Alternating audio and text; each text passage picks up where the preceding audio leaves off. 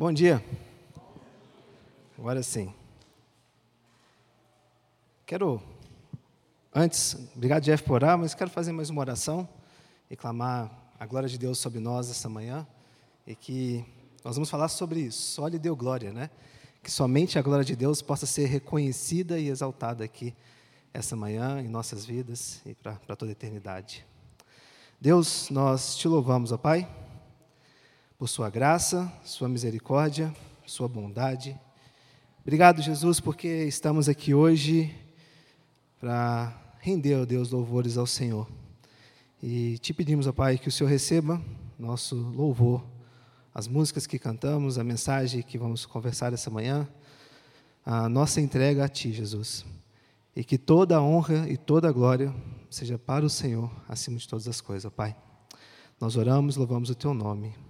Amém. Tuas obras te coroam como um halo de esplendor. Astros, anjos, céus entoam, hino eterno a ti, Senhor.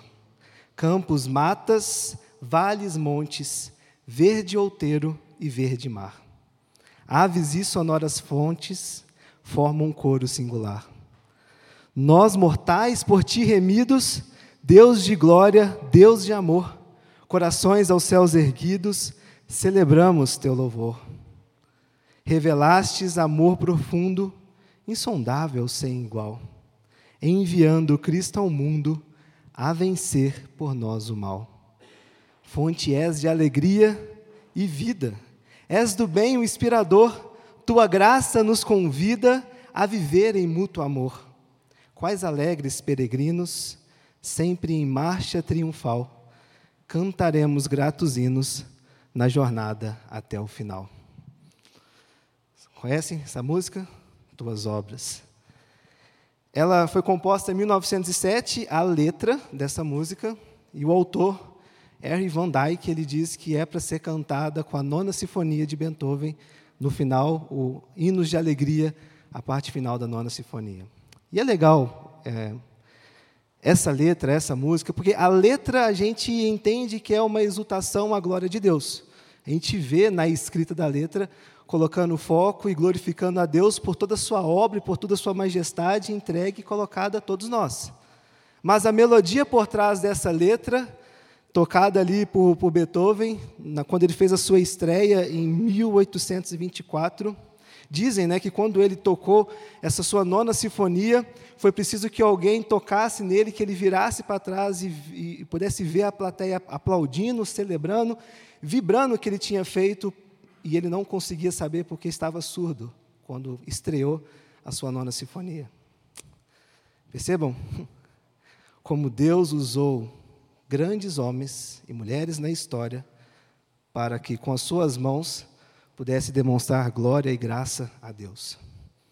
Eu não sei para vocês, mas para mim, quando eu escuto e eu vejo, essa, eu, eu sinto essa letra, consigo sentir a reverberação da graça de Deus e da glória de Deus sendo demonstrada através dessas, dessa melodia, onde um homem surdo compôs algo grandioso para a glória de Deus e depois alguém compôs algo grandioso como uma letra para a glória de Deus. E que a gente está agora recitando e lembrando sobre ela. Bom, é interessante tudo isso. Deve estar perguntando, tá, o que isso tem a ver com reforma, né? com cinco solas? É interessante tudo isso porque, é, como já falamos, essa letra ela é essa expressão da glória, a melodia é a expressão da glória de Deus, como também a glória de Deus ela é a coroação dos pilares da reforma.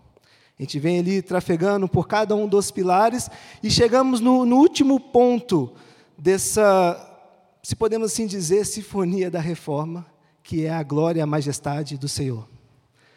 Toda a glória dada, depositada e reconhecida somente em quem tem o direito, o privilégio e o poder de poder reconhecer essa glória que é Deus.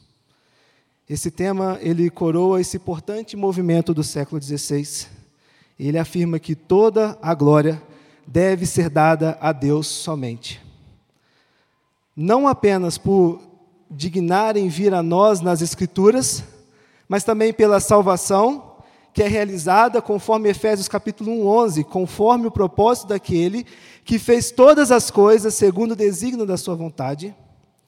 A expiação realizada em Jesus na cruz, também a justificação do pecador, assim como o dom da fé imputado em cada um de nós com a atuação do Espírito Santo no momento da nossa salvação. Dessa forma, queridos, nós podemos sim dar um, um brado, como os reformadores deram, de glória a Deus.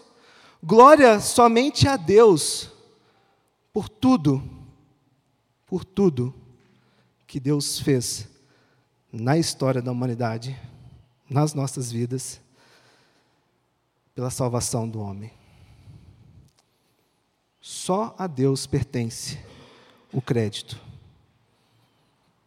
Só a Deus pertence o crédito pela salvação minha e sua e da humanidade. Frank Ferreira fala que nesse ponto não tem sinergismo entre nós e Deus. Não, não tem. Só a Deus pertence. Toda glória humana ela fica sem valor, toda incerteza da salvação deve desvanecer e toda a glória pertence apenas a Deus. E ela dura para sempre, pelos séculos dos séculos. O Catecismo de Genebra, ele sustenta que Deus nos criou e nos colocou na terra para ser glorificado em nós, e certamente é correto que dediquemos nossa vida à glória, já que Ele é o princípio dela. Jeff citou de Westminster, o breve catecismo de Westminster, acho que pronunciei certo, ele ensina que o fim principal do homem é glorificar a Deus e gozá-lo para sempre. Se algum dia você tiver dúvida de qual que é o seu propósito, qual que é a sua razão de existência, se lembre que o fim principal do homem é glorificar a Deus e gozar a Deus para sempre. O anseio pela glória de Deus, ele é um dos temas, como já falamos, temas centrais da reforma e é uma, um valioso motivador da vida piedosa, da prática da vida piedosa. E a gente encontra alguns convites para reconhecimento dessa glória no livro de Salmos, na carta de Salmos, no livro de Salmos, que é um livro de orações. Abram suas Bíblias. Salmos capítulo 24, versículos 7 ao 10. Vou estar lendo na revista atualizada. Vou projetar aqui. Salmos 24, do 7 ao 10.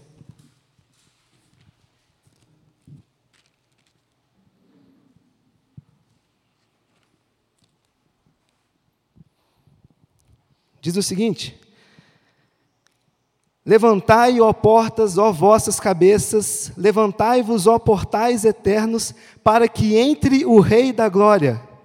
Quem é o Rei da Glória?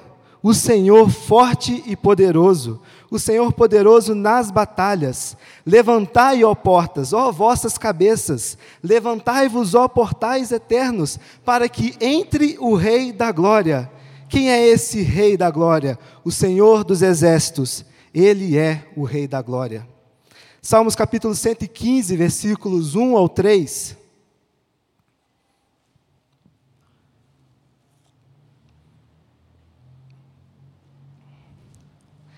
Não a nós, Senhor, não a nós, mas ao teu nome da glória, por amor da tua misericórdia e da tua fidelidade porque diriam as nações: onde está o Deus deles?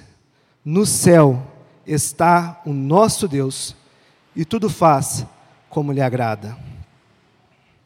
Vocês já pararam para pensar como muitas vezes o tema glória a Deus, ou somente glória a Deus, ou, ou glória somente a Deus, ou qualquer outra coisa que possua o mesmo significado, tem se tornado um jargão em nossas conversas, um jargão em nossas vidas, em nossas falas?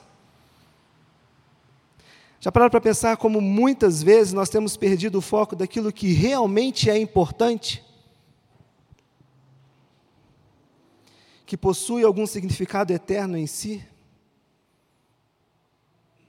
Por muitas vezes colocamos nossas vidas no centro das decisões, o nosso desejo no centro, nossas vontades no centro, e onde parece que em alguns momentos nossas vidas acabam ficando vazias, sem propósito, sem destino. E muitas vezes levamos uma vida medíocre, pobre, simplesmente orientada pelas circunstâncias. E por que isso está acontecendo? Provavelmente porque o vocábulo Deus se tornou uma palavra sem conteúdo, sem peso, sem relevância para a nossa geração. E por conseguinte, nós buscamos o culto ou a adoração como momento de recarregar as nossas energias, de nos sentir bem, de nos fazer bem para a alma, para o corpo. Mas o culto, queridos, ele é para a glória de Deus. A nossa adoração, ela é para a glória de Deus. As nossas conversas, elas são para a glória de Deus. Só trocar o microfone. Som.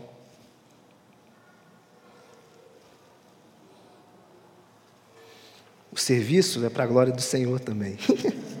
Obrigado.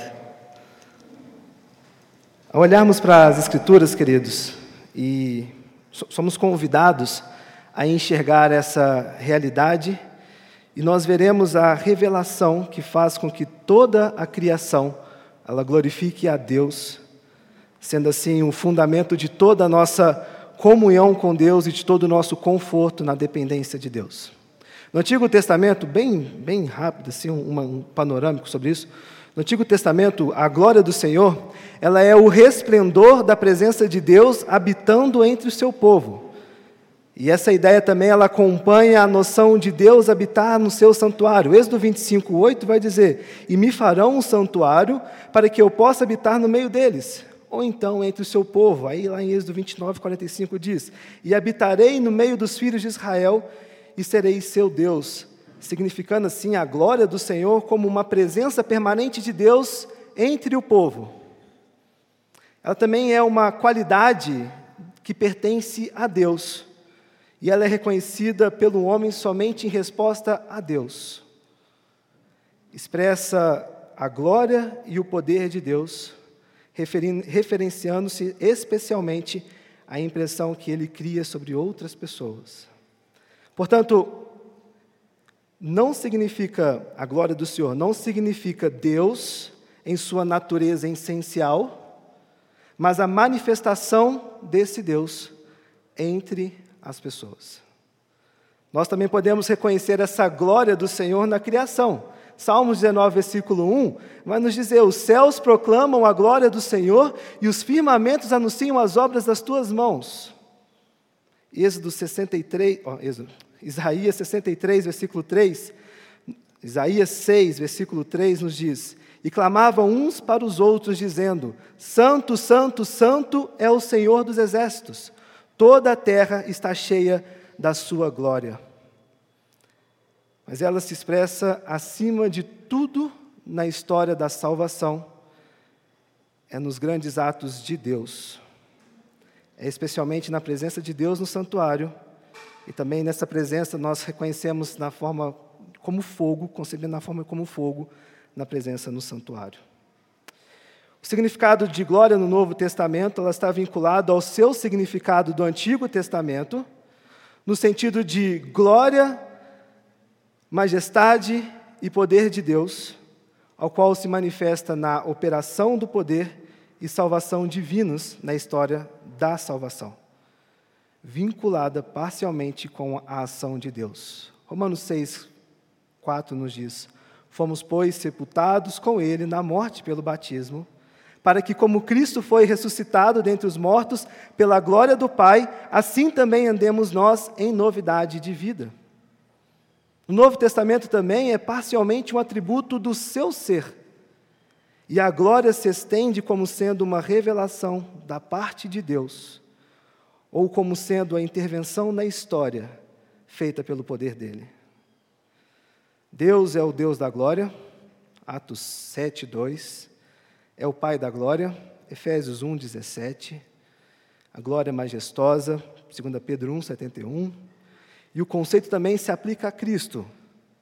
A, vi, a sua vida terrestre, um conjunto de versículos, a sua essência exaltada, mais um conjunto de versículos, a sua volta, outro conjunto de versículos, a sua preexistência, e também se atribui ao Espírito, também um outro conjunto de versículos. Deus manifesta a sua glória, queridos, em tudo que ele faz. Mais notavelmente, em revelar a sua excelência moral nas Escrituras e evocar o louvor delas por sua beleza e pelos benefícios que lhes otorgam. Efésios capítulo 1, versículo 3. Bendito Deus e Pai e Senhor, bendito Deus e Pai de nosso Senhor Jesus Cristo, que nos tem abençoado com toda sorte de bênção espiritual nas regiões celestiais e em Cristo. A glória de Deus é aquilo que o faz parecer glorioso aos anjos e aos homens. John Piper define a glória de Deus da seguinte maneira: Na Bíblia, o termo glória de Deus geralmente se refere ao esplendor visível ou à beleza moral da perfeição multiforme de Deus. É uma tentativa de expressar com palavras o que não pode ser contido por palavras. Como Deus é em sua magnificência e excelência revelada. De forma bem simples, queridos, a glória de Deus refere-se à majestade e ao brilho que acompanham a revelação da palavra e o poder de Deus. Em outras palavras, a glória de Deus se refere à suprema beleza do Deus uno e trino. Já pararam para pensar ou se perguntar por que Deus busca glória? Por que, que Deus busca glória? Diante de tudo que nós estamos falando aqui, né? Por que, que Deus busca glória? Porque somente Ele é Deus. Se Ele buscasse a glória fora de si mesmo, existiria outra divindade no universo digna de louvor. Só existe um único Deus, o Senhor. O eu sou, como ele diz em Êxodo 3, 14. Como as Escrituras nos revelam. E porque somente o Senhor é Deus, só Ele é digno de toda a. E Deus fez tudo aquilo para demonstrar glória para Ele. Mas, para nosso escândalo, a queda também é para a glória de Deus. Porque foi na queda que Deus anunciou a vinda do seu filho, que resgataria o mundo. A humanidade que se espalhou pela terra, subsequente o dilúvio, ocorreram para a glória de Deus. Deus transtorna as pretensões religiosas e idólatras da Torre de Babel para sua própria glória. Deus entra em aliança com Abraão, Isaac e Jacó para sua própria glória. E se mantém fiel a essa aliança, mesmo em meio a muito pecado e perversidade, para a sua própria glória. Deus sustenta o povo da aliança durante a escravidão no Egito por 400 anos para a sua glória. Com braço forte, com sinais e prodígios, Deus resgata o povo do Egito para a sua própria glória. O povo chega à terra prometida depois de 40 anos de peregrinação no deserto, depois de ter testado a paciência de Deus para a sua própria glória. O povo padece debaixo do pecado, em meio às invasões de outras nações, durante quase 400 anos, para a glória de Deus, para a sua própria glória. Reis são levantados para a sua própria glória. Reis caem para a sua própria glória. O reino é dividido para a sua própria glória. A nação de Israel é levada cativa para a sua própria glória. Judá é conquistada para a sua própria glória. Jerusalém é destruída para a sua própria glória. O povo é levado para o cativeiro para a sua própria glória para que saiba, assim como Isaías fala, lá em Isaías capítulo 45, versículo 5, ele diz o seguinte: Eu sou o Senhor, e não há outro além de mim, não há Deus, eu te cingirei, e ainda não me conheces, para que se saiba até o nascente do sol e até o poente, que além de mim não há outro, eu sou o Senhor, e não há outro. Eu formo a luz e crio as trevas, faço paz e crio o mal, eu sou o Senhor, faço todas essas coisas. Versículo 12: Eu fiz a terra e criei nela o homem, as minhas mãos estenderam aos céus, e todos os seus exércitos dei as minhas ordens. Versículo 15: Verdadeiramente tu és Deus misterioso, o Deus de Israel, o Salvador. Envergonhar Sião e serão confundidos todos eles. Cairão a uma em ignomia os que fabricam ídolos. Israel, porém, será salvo pelo Senhor, com a salvação eterna. Não sereis envergonhados nem confundidos em toda eternidade, porque assim diz o Senhor, que criou os céus, o Deus que formou a terra, que fez e estabeleceu, que não a criou para ser um caos, mas para ser habitada. Eu sou o Senhor e não há outro. Versículo 23: Por mim mesmo tenho jurado da minha boca saiu o que é justo, e a minha palavra não tornará atrás. Diante de mim se dobrará todo o joelho e jurará toda a língua. Diante de mim se dirá tão somente no Senhor há justiça e força. Até ele virão e serão envergonhados todos os que se irritam contra ele. Versículo 25: Mas no Senhor será justificada toda a descendência de Israel, e nele se gloriará. Tudo isso para a glória do Senhor. Povo passou 70 anos no exílio para a glória do Senhor. Retornou para sua terra para a glória do Senhor. Durante 400 anos, Deus se manteve em silêncio para a sua glória. O filho assumiu a forma humana para a sua glória. E este filho foi tentado, mas em nada sucumbiu ao pecado para a sua glória. O filho sem pecado caminhou para a cruz, para a sua glória. O filho foi morto e padeceu a morte de cruz como um criminoso, para a sua glória. O filho matou a morte e em sua ressurreição, para a sua glória. O Filho morreu por nossos pecados, para a Sua glória. O Filho ascendeu aos céus, para a Sua glória. O Espírito foi derramado sobre a igreja, para a Sua glória. Nós somos salvos, para a Sua glória e por causa da glória de Deus. Não nossa, mas a glória de Deus. E o Filho voltará dos céus, como o Rei dos Reis, Senhor dos Senhores, para a Sua glória, assim como João fala em Apocalipse 19. Quero ler mais esse texto. Depois dessas coisas, ouvi no céu uma como grande voz de numerosa multidão dizendo: Aleluia!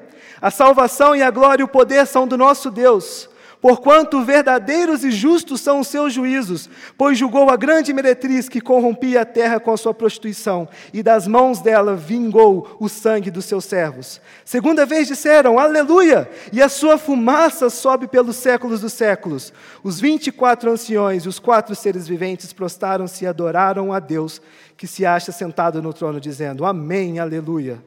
Saiu uma voz do trono exclamando, Dai louvores ao nosso Deus, todos os seus servos, os que os temeis, os pequenos e os grandes. Então ouvi como uma voz numerosa, como ouvi, então ouvi como voz de numerosa multidão, como de muitas águas, como de fortes trovões, dizendo: Aleluia, pois reina o Senhor nosso Deus, o Todo-Poderoso. Alegremos-nos, exultemo-nos e demos-lhes glória, porque são chegadas as bodas do Cordeiro, cuja esposa a si mesmo já se atraviou pois lhe foi dado vestir de linho finíssimo, resplandecente e puro, porque o linho finíssimo são os atos de justiça dos santos.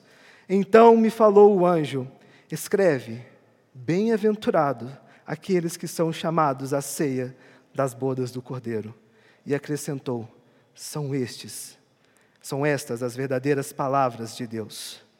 Versículo 11: Vi o céu aberto E eis o cavalo branco, o seu cavaleiro se chama fiel e verdadeiro, e julga e peleja com justiça. Os seus olhos são chama de fogo, na sua cabeça há muitas diademas. Tem um nome escrito que ninguém conhece senão ele mesmo. Está vestido com um manto tinto de sangue, e seu nome se chama o Verbo de Deus e seguiam os exércitos que há no céu, montado cavalos brancos, com vestiduras de linho finíssimos, branco e puro. Saía de sua boca a espada afiada, para com ela ferir as nações, e ele mesmo as regerá com cetro de ferro, e pessoalmente pisa o largar do vinho do furor da ira do Deus poderoso.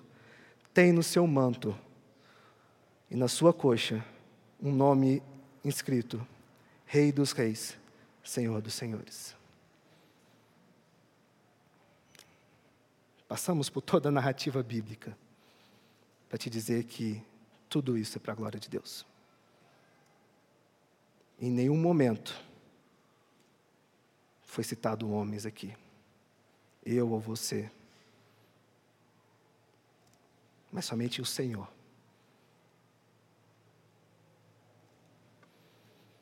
Porque Deus existe para a sua própria glória. E queridos, essa é a paixão última de Deus, a sua própria glória. Todo o propósito da história, e mesmo todo o propósito da nossa existência, é a glória de Deus. Deus não criou o universo para obter amor e adoração. Sendo Deus trino, ele já tem essas coisas em si mesmo. Tim Keller fala algo sobre isso muito interessante.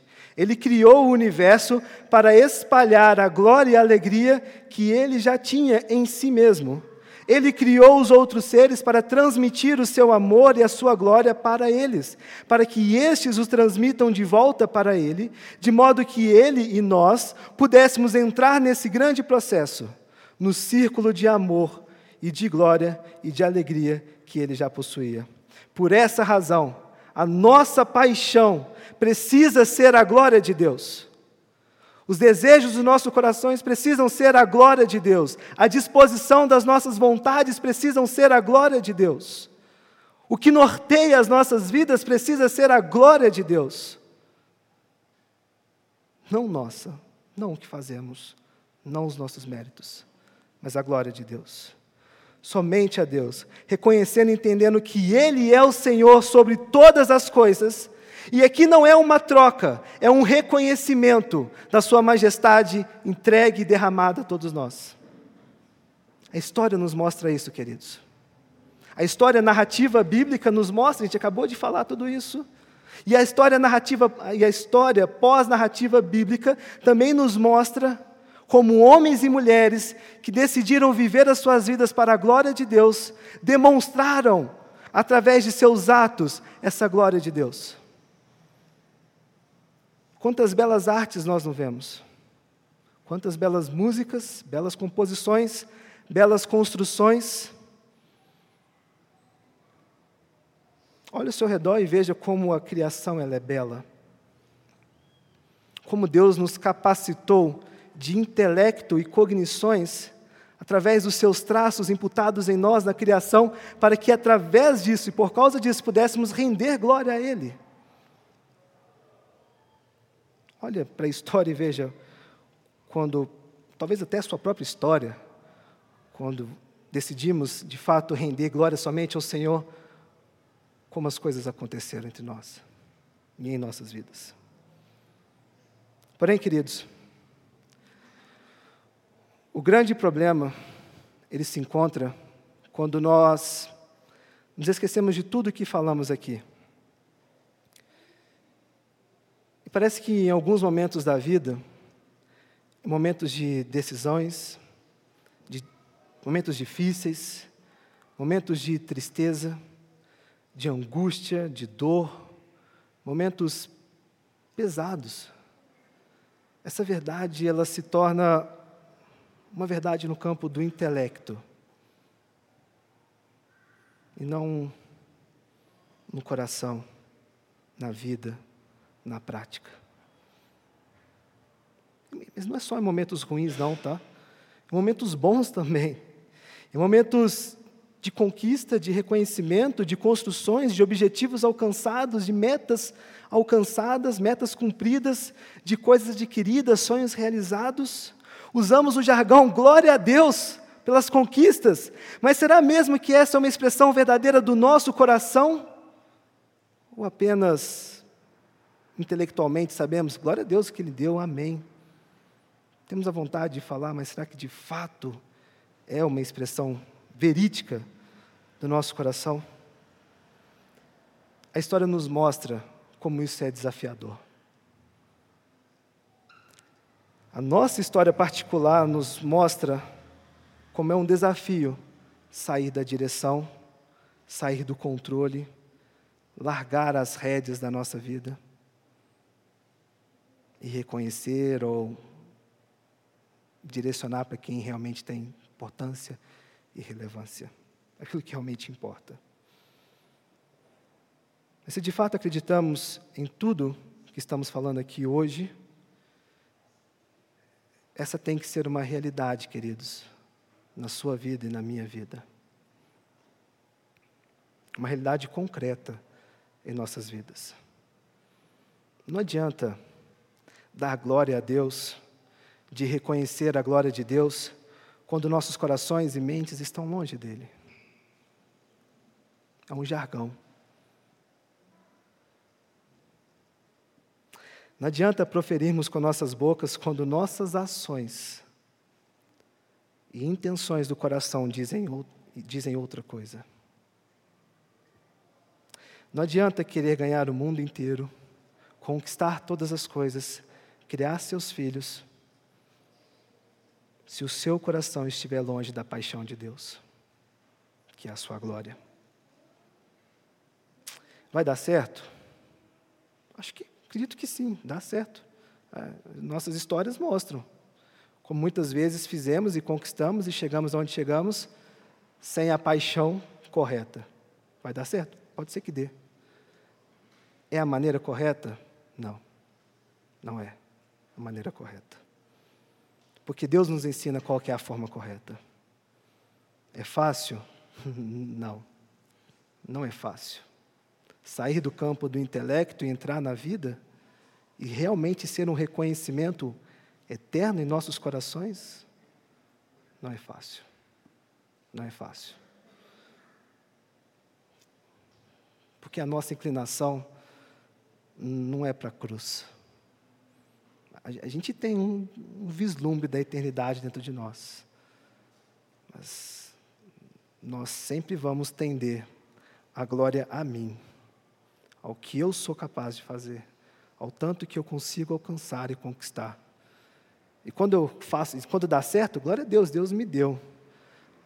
Mas no fundo, no fundo, muitas vezes somos norteados pela nossa própria paixão e não pela paixão de Deus. Mas essa é uma missão, queridos, que nós temos que realizar. Se queremos viver e bradar glória somente a Deus. Nossos corações e mentes precisam se render a essa realidade. Menos você, menos eu e mais Cristo. E onde nós aprendemos sobre isso? Jesus. Jesus. Jesus, com toda a sua glória, com todo o seu poder, com toda a sua majestade, com tudo que ele representa em si, ele se humilhou, veio a este mundo, assumindo a forma de homem e se esvaziando da sua glória, e dando glória somente a Deus. A gente não vê Jesus falando assim: ó, oh, como eu sou bom por ter morrido na cruz por vocês. Não. Glória a Ti, Deus, por cumprir o Teu plano de resgatar esses pecadores. Glória a Ti, Deus, por estar aqui sofrendo, morrendo e vivendo a dor do pecado para cumprir o Teu plano. E aí sim, quando eu estiver contigo, glória a nós, a Trindade por podermos proporcionar isso a esses homens pecadores, homens e mulheres pecadores. Jesus, com todo o seu poder, dava glória a Deus. E nós, nenhum poder, damos glórias a nós mesmos. Como está hoje o seu entendimento e vivência acerca de tudo isso, queridos? Como está hoje o seu reconhecimento da glória de Deus? Preste atenção nessa frase. A forma como você lida com as coisas ordinárias da vida irá revelar a forma como você entende e vive a glória de Deus.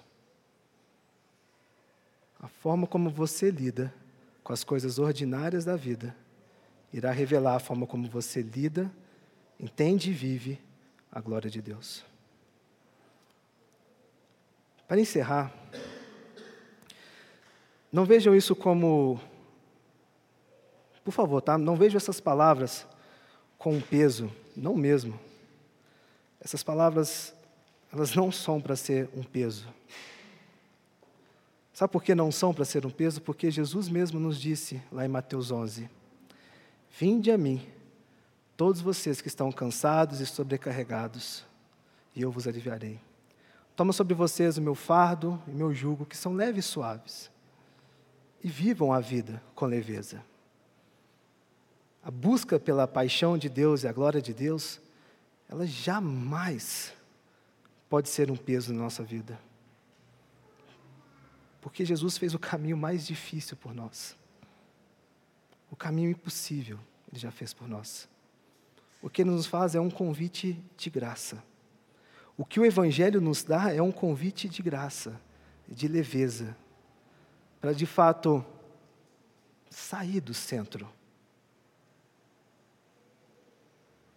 Depositar sobre Jesus os fardos. E dar toda a glória e toda a graça a quem realmente precisa, necessita e é para quem, a quem é devido. Que a gente tenha menos paixão por nós mesmos e mais paixão pela glória de Deus, mais paixão pelo Senhor. Que a beleza do Evangelho nunca nos deixe esquecer da beleza da glória do Deus, de Deus e de tanto que nós necessitamos dela. Vamos orar.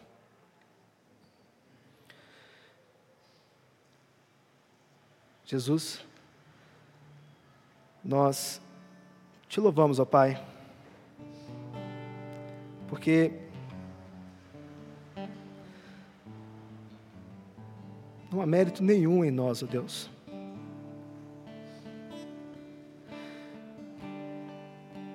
Na história da humanidade, nós só podemos ver glória e graça do Senhor que nos resta, Pai, a parte mais fácil dela, que é sair do centro e reconhecer, ó Deus, que toda a honra e toda a glória tem que ser dada a Ti, Jesus. Humanamente falando, Deus é difícil. É a parte fácil, mas é difícil.